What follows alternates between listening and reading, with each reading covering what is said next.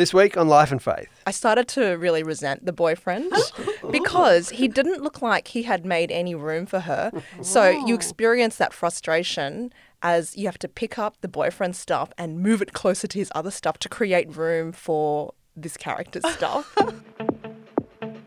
An opinion you can change, like you change a shirt, but a worldview is something like your skin color. It's part of who you are. I want to be able to read for two hours with no one interrupting me. I said, I know what I'll do will be heretical, but I don't want it to be blasphemous.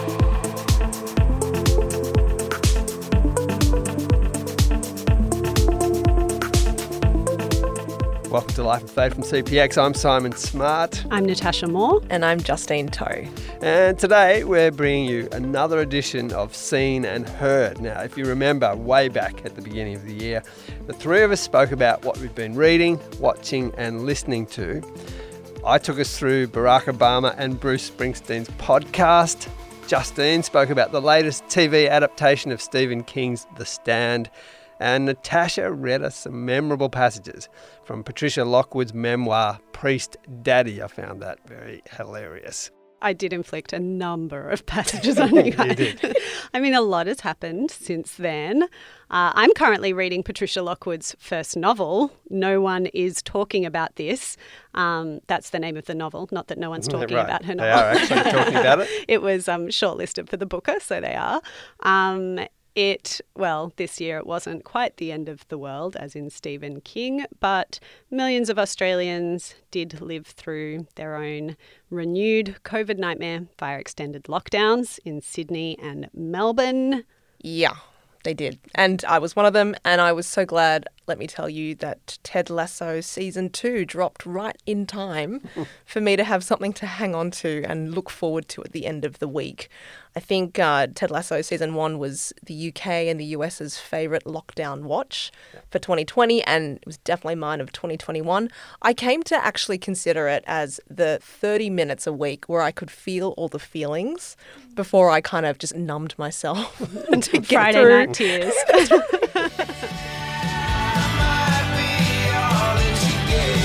Hey, how y'all doing? I'm Ted Lasso, your new coach. You must be Miss Welton. Oh, please, call me Rebecca. Miss Welton's my father. If that's a joke, I love it. If not, I cannot wait to unpack that with you. Hey, look at Isaac. He looks like Rodin sculpture in cleats. Boots. Hmm? They call cleats boots. But I thought you said that the trunk of a car was a boot. Also a boot. Hold on now. If I were to get fired from a job where I'm putting cleats in the trunk of my car, You got the boot for putting boots in the boot. I love that. Speaking as we were mere moments ago about time, I unfortunately don't have any. I have a branding meeting. Oh, I always feel so bad for the cows, but you gotta do it, otherwise they get lost. That was a branding joke. If we were in Kansas right now, I'd just be sitting here waiting for you to finish laughing. Now, Simon, Ted Lasso is your seen and heard entry this time round. And uh, I hope you don't mind me asking, when did you see the light and come around to this show? Yeah, I was late to it. Both of you and others were telling me to watch this, and it wasn't that I was resisting, but I don't know, it just took me a while. there are many things to watch. There are so many things to watch, but now I'm a full blown evangelist for Ted Lasso. I've got friends watching it, my parents are watching it, and I'm pleased See, to say so they're loving it. satisfying. This is why we do the seen and heard thing, right? Because it's so satisfying to tell people that this thing is awesome and you should watch it, and then they love it. I know it's, it's especially gratifying. And and look, I was as I say late to it, but it was also my lockdown favourite. I've loved it, and we missed it. We had a Ted Lasso hole in our lives when season two ended. I must admit, So for people who have yet to watch it, Mm. I'm sure they will now. Tell us what it's about, Simon. yeah. When I saw the shorts to this, I wasn't sure that I'd like it, uh, but it is the story of this sort of hokey American football coach from Kansas. That is an American football coach who ends up as the coach of an English Premier League football team. He knows nothing about the game, truly nothing, and you have to sort of go with the setup for that. But the whole thing's about how that unfolds. And uh, it ends up being really not so much about the football at all, but Yes, the thank God. characters. No, you- yes, that's a good warning. Yeah, you wouldn't have to be slightly interested in football to love this. Because football is life. Everyone will know who's seen the film, Yeah. seen the show. Well, because it actually started life. The character of Ted Lasso started as a gimmick and a joke in some ads Yes. for ESPN. Is that right? Yeah, I think they finally got the broadcast rights to the English Premier League, and so Mm. they use this character to promote that. So you would think it would just be cheesy and not really work, but It's a bit cheesy, but it does work. mm. um, why do you think that it really does work for so many people? Why are people so into it? The characters are so um, likable and believable, even though they're all a bit of an exaggeration, but they're somehow believable. And it does deliver. Um, but let's. I want to hear what you guys think about this too. But it does deliver something lovely and inspiring, and you find yourself, despite how kind of cheesy it is, getting all moved and. You know, trying not to Choking up a yeah, little bit, choking up a little bit occasionally. I would have Your to Friday admit tears as to. well. I would admit to that. Yeah, and it's all kindness and you know being the best version of yourself you can be. This kind of thing, but also he is taking this group of people who are a complete ramshackle mess, and the whole thing is a culturally disastrous club and environment, and this kind of force of nature that this character is through being such a nice, kind, thoughtful person is really endearing. And it's probably a bit maybe we all feel it, it's a bit rare but but perhaps we thirst for something like this.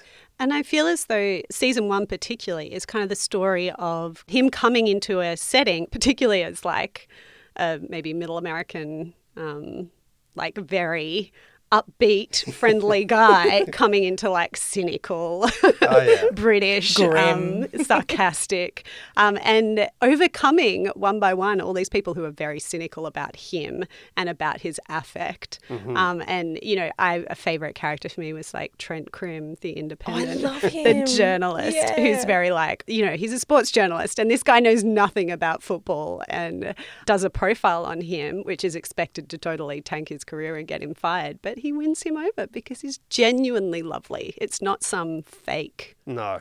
And the way he sometimes against everyone's better cynicism and so on that he does win them over. Uh, really tough people resistant to him to his charms cynical at first about what he might offer them. And there's something powerful about that and you kind of believe that it could happen. So there's this article in Vanity Fair that describes the first season, and it's it ends by saying, perhaps there really are nice people in the world. Maybe we could be that too. And it, it honestly, it has that that power. What I really like, though, as well, is that it offers such a canny critique in some ways of a lot of the things that we're living through, really. Like, Ted is really kind to the one of the most downtrodden members of the cast, in fact, probably of the whole show, which is the assistant. Um, he becomes the assistant manager in the second season. Sorry for the spoilers. But in season one, he is such a bullied, kind of like really Yeah. marginalized figure. And when he that character experiences growth throughout that season, I was just like weeping because it's such a beautiful. I mean, it's really it's quite a a Christian vision of the last becoming the first, and the mm-hmm. first in some ways becoming the last.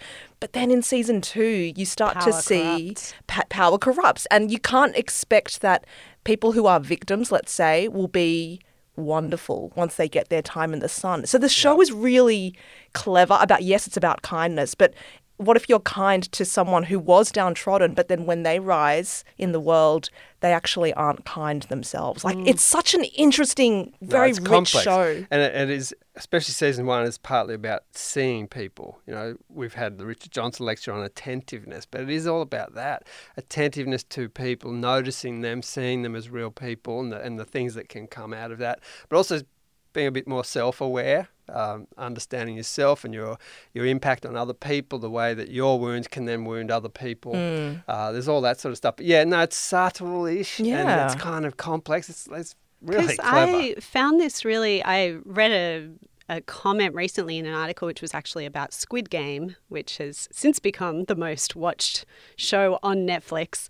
Uh, and it was talking about how, which is obviously a, for those who haven't heard of it, it's like a terrible tale of like the poor and the downtrodden, the desperate being kind of channeled into a sort of Hunger Games scenario where they get killed violent and, and- you know. Yep. So, um, and kind of making this throwaway comment about Ted Lasso that they were like, well, people loved watching Ted Lasso, but you turn from that to the real world and you're like, oh, it's it's got nothing to say to the world we actually live in. Whereas Squid Game is gritty realism, and I was a bit like, really, like No. I don't. No, I Do we really think that Squid Game shows us humanity and Ted Lasso doesn't? No, this is what I meant. I think it Ted Lasso, even with the contrived setup and all Mm. that, does make you think. Actually, no, this is this can happen. Like, and Well- it makes you want to be that as well. an Yeah. Don't you think it's things. showing you the power of pastoral care, right? Mm. Like seeing people as people, not just as workers, let's say, or as you know students who have to do like perform these assessments, etc. As expensive contracts in a football team. Yeah, that's right. Yeah, they're they're not simply players; they're people. I mean, he's very emphatic that he wants them to flourish on and off the field, and he kind of just spreads that like it's like a good plague. Do you know what I mean? a plague of kindness. the yeah. virus of Ted Lasso. But you know what? I used to coach rugby and cricket, a bit of basketball as well. Watching this almost made me want to go back and do it. Oh, Like, it get was out, quite- really? It, Yeah, did make me think wow. how You much identified with Ted. uh, well, you know, uh, it made me realise what you can achieve with a group of people uh, with the right ingredients. You know, in the Mm. cake. You know, if you can bring that to the Do you remember in season one where he says being a good coach is like being a good dad? Mm. So do you want to have more children then? look. You got to know when it's time to hang the boots up, so to speak. I've I've hung the boots up. I've uh, closed the shop. I've all of the metaphors. Yes. Simon, you're working on a book about masculinity. Um, did you feel as though Ted Lasso contributed something? Is it gonna is it gonna appear in the book? There are a lot of, particularly season two, a lot of daddy issues. Yes, there are. come in. Definitely, well, there'll be mentions of it i- in this book, and absolutely it did. Um, there's a, a contrast between what the team starts out as, uh, with lots of elements of that toxic kind of male culture, and it, he turns it around. And one of the things that's um, I'm kind of big on is that you've got to show people that these young, in this case, what we're talking about now, man, young men, aren't just going to naturally know what it is to be a really good person. You've got to show them. They have to have people in their lives who are going to live that in front of them. So it gives them something to emulate. And I think you see that in this story. I believe it can happen. So, yes, I'll probably get a mention in there.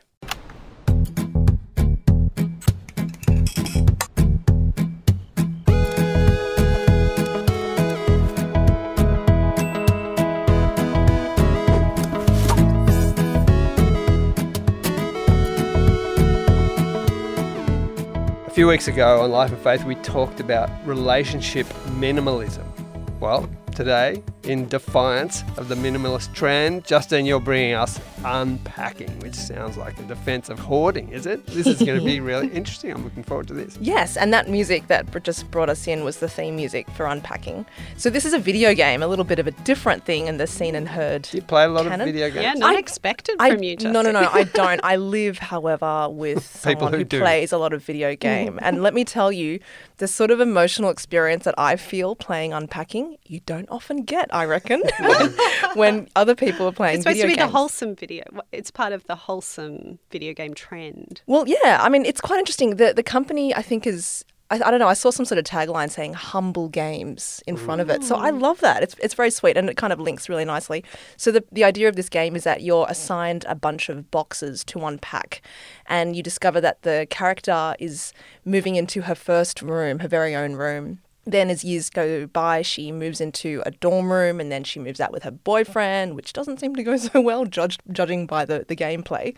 And you never meet the character, you only encounter them through their stuff, which you have to put away. um, and this is a game made by an Australian company and it's won Game of the Year. Um, at this year's Australian Game Developers Awards. And it is such a surprisingly emotional experience. And you obviously, well, I don't expect that of a video game because it's so connected to real life. It's like, well, where would I put this thing?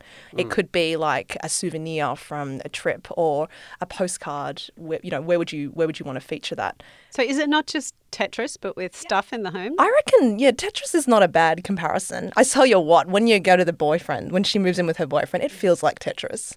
And because I started, there's so much stuff. Well, he's got such a small apartment, and I started to really resent the boyfriend because he didn't look like he had made any room for her. So you experience that frustration as you have to pick up the boyfriend's stuff and move it closer to his other stuff to create room for this character's stuff. so it's tapping into real world emotions. Like anytime you've had to clean up after anyone else, Do you know what I You've mean? ever had to do that? And but, but Justine, apart from the resentment you felt for the boyfriend, I'm interested in that thing you said about emo- this is quite an emotional experience. What sorts of emotions? Well, put it this way. about? So I mentioned before, like, you know, you might have to unpack a souvenir from her trip. So one of the early souvenirs she's got is a London double decker bus. Mm. Okay, great. Then we see like an Eiffel Tower, and suddenly we see a leaning tower as well. So it's like, ah, this chick likes to travel. So there's like that's really sweet. And it's like you're getting to know her. And you see what items that she has that remain consistent, regardless of whether it's her first bedroom or whether she's moving back in with her parents at some point after this relationship has fizzled. So it's really interesting and you're kind of laughing a little bit. Like um there's one okay, I hate to say it, but it's a slight spoiler. There's one postcard that you can't place. Like I put it on the pinboard where all the other postcards go. But at the end of that part of the game, the game's like, no, no, no, you have to move that somewhere else. So the game is a little bit um, like it, it t- tells you There's where to put right stuff. and wrong. There's a right and wrong, but you can't really see what the postcard is. But I was like, oh, what is it? So I just you, you're just experimenting, trying to put it places. And when you put it away inside a cupboard, the game's like, that's right. And so it's like, that's the boyfriend. so it's really quite interesting, and it says so much without. The you know, you- story of your life and stuff. Th- Yeah, that's right. But without seeing a character, without any dialogue, it's just intuitive and it just taps in so much with your own life. It's just really fascinating. Are you sentimental about stuff? yes, I am. Like, but I'm sentimental about like stupid things like ticket stubs. I mean, mm. I don't know if that's stupid, but it's not like like my wedding ring. I love it, but I don't love it at the same time. Does that make sense? Like, it's just more the ordinary stuff that you might otherwise throw away that I feel inordinately attached to. um, but it's just so wonderful because it like I think it's a it's a reply or it feels like a reply without actually being a reply to the whole decluttering trend of recent years. Do you know, like so Marie Kondo's like you need to get rid of all your extraneous bits and pieces. You only hold this stuff if it sparks joy. But it's like, what about this girl? And she doesn't get rid of this photograph of her boyfriend, even though that has not gone so well. She's she's left it in there. Is she carrying around that as baggage? Well, no. She's found a place for it. It just doesn't have to be front and center in her mind, and nor does she have to discard it like that was a part of her life that's just best moved on from. So I just like I don't know whether any of this meaning is embedded within the game itself, but it just helps me and helps I think I you know helps us navigate that broader conversation about what does it mean to have a life, have things work out that didn't work out the way that you wanted it to, and how do you deal with that? I mean, games are kind of, in some ways, an escape from your life, Yeah. right? And and the interesting thing about these kind of wholesome or ordinary humble games is that they're a lot like real life. Like you you unpack boxes. You also have to unpack boxes in your real life. yes. It feels to me as though you say it's kind of a bit the opposite of the Marie Kondo thing, but is it not also playing into that that sense of I can I need to bring order to my space and this game lets me do that in a way that my actual apartment doesn't. Well, let me tell you, as a mother of two boys Mm. who refuse to tidy up, I will love playing this game as a weird reprieve. No, I'm serious, from the chaos of my life. I've even thought, should I introduce this game to my boys to help get them into tidying up? But then I know what's going to happen. They want to play the game and not tidy up. so we can't go there. might be worth a try. I'm interested in this sort of ma- the materiality of things that echo or suggest something beyond that. Is mm. that is that what's Oh, partly yeah. going on here? I mean, I think this is, this, it just helps us to remember our relationship with our things. Like on the one hand, yes, a lot of it can be clutter, but on the other hand, things that you have, they they bear traces of memory, of time, of um, of relationships, all these things that are in some ways immaterial, and you can't grasp onto that in some ways. Uh, oh, like this, this material object is a token of that, and it just helps take you straight back there. And I love that because um, I remember, Natasha, you shared an article with me which was called Every House is a Haunted House, which I absolutely loved because it's like the writer says things like, We leave memories in everything we touch. If I pick up a pebble, I put it down haunted. So it's this idea that our things bear traces of people, and also this idea that material things aren't just what they are or appear to be, but they do connect us to a different kind of order of being, which is not physical necessarily, but is real, right? Like mm. emotions and things that you love, things that you hate, um, just all of that. I think it's really beautiful. I think, I, as far as I understand, this is a sacramental understanding of reality in a way, where it's um, it's not just the thing. So in the Catholic tradition, it's not just bread and wine you're having in the Eucharist, but you're consuming Jesus' body and drinking Jesus' blood. That might be a bit sound a bit crazy to people, but at the same time, it has that substance of this physical thing connects you to a deeper, fuller, richer uh, understanding of reality. The meaning kind of isn't just in the thing itself, but it stretches up and down and goes in all sorts of Yeah, directions. yeah the sacred uh, spaces, sacred things uh, is evoked from the, from what Yes. you're talking about. I think that's fascinating. Yeah, and I do remember that talk that um, Miroslav Volf did for CPX several years ago, where he talked about this pen that was given to him by his father, and it's like the pen is not just any any other pen. It is so he's so connected and attached to it. Is he being materialistic? No, he's actually he loves it because it is a lifeline and in a weird sort of way to his father. It represents a relationship. Yeah, that's right.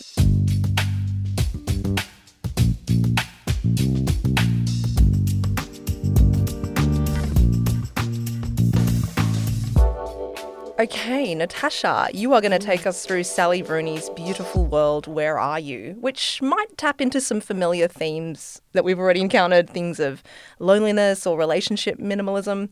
Now, I have to confess, I've never read Sally Rooney, but she is a literary it girl, I believe. Um, right. How did you first get into her? Well, I think actually her novels were circulating around the office a bit, and Like at this office? Yeah, Ah. like a few of our colleagues were kind of uh, very into Sally Rooney, and um, we all started. So you know, I can I can lend you her earlier novels if you like, Justine. so Sally Rooney is an Irish writer. Um, her first two novels were Conversations with Friends and Normal People. Um, Normal People has also been made in the last year or so into a um, TV show. It's on Stan, I think, in Australia, um, and it's been hugely popular. It's really kind of like deceptively simple. Like it's just kind of these young people trying to navigate relationships and self esteem and conversation and meaning and yeah, life. Um, and she's been called by some people kind of the voice of a generation. It's Yeah, really what- taken off. Why do you think it's it is so popular? I think she probably represents um, a particular experience of being young, being hyper connected to the world around you, but at the same time, not necessarily finding the connection that you'd want to. Particularly her new novel, Beautiful World, Where Are You?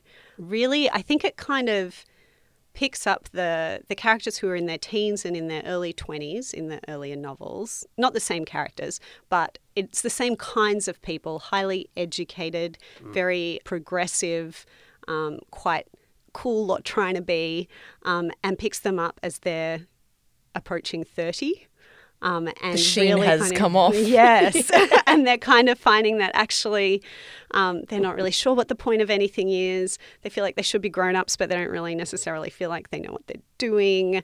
Um, what's the point of work? Is society rigged against them? Do they have these meaningful relationships? Are they good at relationships? What's the point of these relationships? So all these kind of questions that people all over the world, not just young Irish people who are highly literary, as these characters tend to be, are into. Well, it sounds a bit like that Brady Jabor interview that we did on millennial malaise. Yeah, the millennial malaise is a little universal. Her writing is neither pretentious and over literary, nor is it simplistic and throwaway. She cuts through the rubbish and she gets straight to the point, and she has a great understanding of inner psychology as well. She's really good at writing modern relationships. When you read it, you kind of feel like, yeah, that could happen to me or someone I know. That was from a launch event for Sally Rooney's latest novel, Beautiful World, Where Are You? Now tell us, Natasha, what is this novel about? I mean, it's kind of about all the same things that all her novels are about, but, but it is about um, these two friends, Eileen and Alice, um, who have been friends for a long time since university. Uh, and Alice is a novelist. She's written a couple of novels which were hugely and kind of unexpectedly successful. Okay. And you know, it sounds it does sound very like Sally Rooney. Although in some ways, I kind of felt like Eileen, the other character, felt a bit closer to the author, though I can't really explain why I think that. So she is kind of working in a very low paid job at a literary magazine. Um, and they're both kind of a bit drifting and disconnected. They've had some relationship struggles and mental health struggles. And so it's about the two of them, and they write to each other. So we have their inner thoughts, which is kind of a bit of a, an innovation from the previous novels. And then a guy called Simon, who Eileen has been kind of on and off again with for many years, and a guy called Felix, who Alice is just meeting um, and kind of going on a first date with when the novel opens. And so the whole novel is them angsting a bit about life and what the point of their lives are and, and about how there are all these things they care about in terms of politics and climate change and all the terrible things that are happening in the world and they're convinced that everything's kind of a disaster. And yet what they really care about is kind of sex and friendship. Like they're always talking about like relationships and that's what they fret about. Um, it's what concerns them and occupies their attention. And they also have a self consciousness about that, that they're like, there are these really important things that we do care about. And yet, as humans, we, We just only talk about this. about these things, the same old things. Natasha, you wrote a thinking out loud about this novel, Beautiful World, Where Are You? And you mentioned how like Jesus kind of appears. Yeah, that was a real surprise to me. Did it? Yeah, it was kind of a real you? surprise to So you didn't know well. that that did, that wasn't on the radar for you. You didn't know that was coming. So I'd forgotten that in Conversations with Friends, um, her first novel, there was a little bit of Bible reference in there. One of the Hmm. characters is sort of reading one of the Gospels, but it wasn't a huge part of that novel.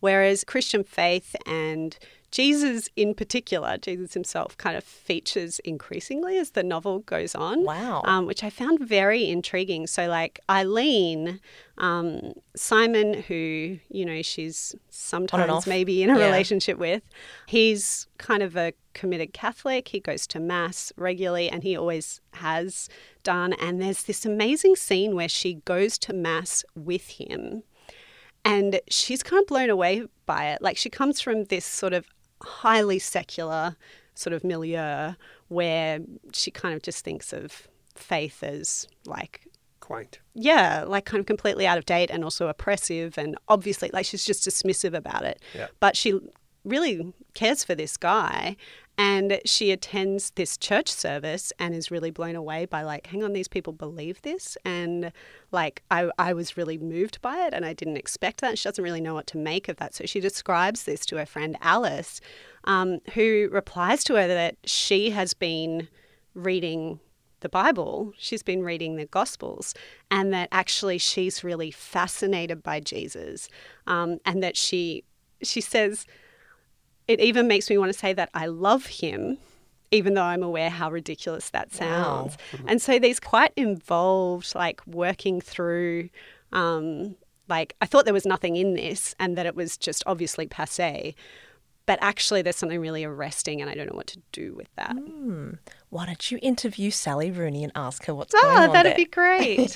we'll ask her. is, is there a conclusion about like where, where does that faith flirtation go? I mean, it's a novel. It doesn't kind of, you know, tie anything up in a bow, but I think it really ties into what they are um, thinking about in terms of their lives being a bit like what what is the meaning? What's the point of me writing these novels? What's the point of me doing this job? Um, are my relationships going anywhere? And just feeling very adrift. Um, like there's this passage where Alice is kind of talking about how, in theory, we all care about like other people and about community and stuff, but actually we're really disconnected from others. She says, um, you know, people our age used to get married and have children and conduct love affairs, and now everyone is still single at 30 and lives with housemates they never see.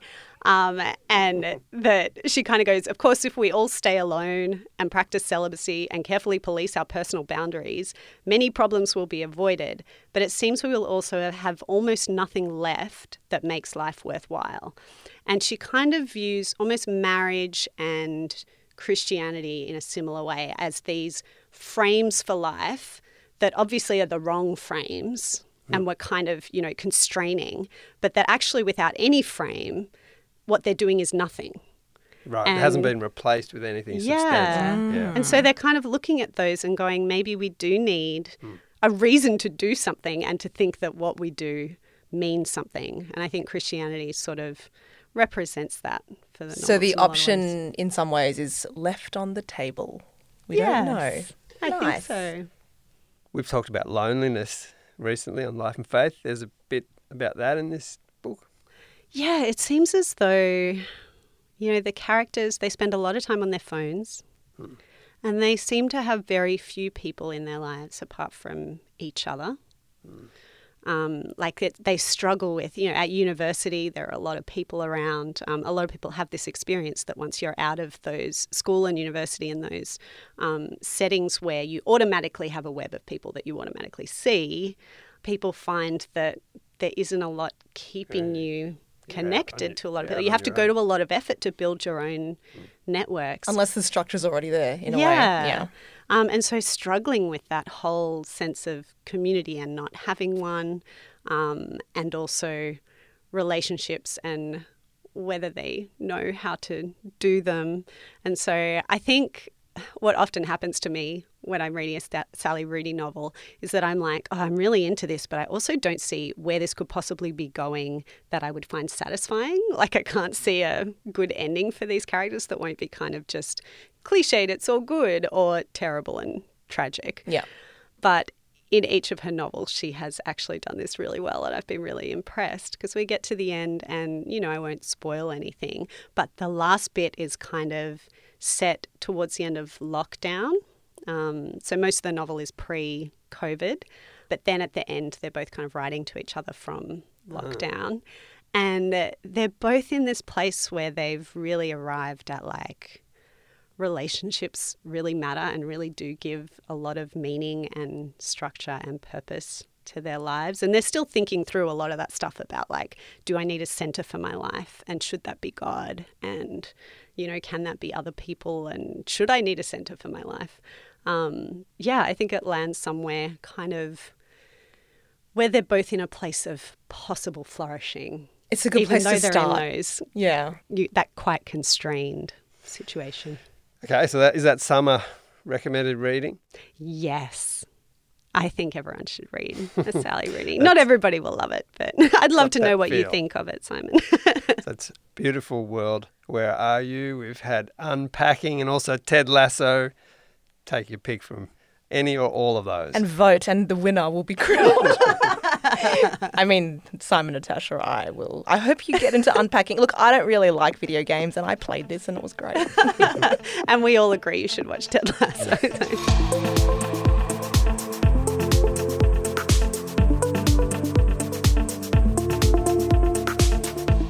You've been listening to Life and Faith with me, Simon Smart, Natasha Moore, and Justine Toh. Thanks for listening. We'll post links to any content that we've mentioned in the episode.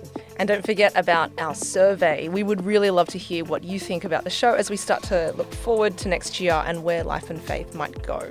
This is your chance to have your say. You know, the show doesn't necessarily belong to us, it also belongs to our listeners. So we really want to hear what you think. Kind of. Next week. Crown has always been able to culturally dominate the city. It's the biggest public building in Australia, twice the size of our federal parliament. And yes, Too Big to Fail has become really the reason the Crown still is on probation that any other business in Victoria, after findings like that, would have had a licence revoked.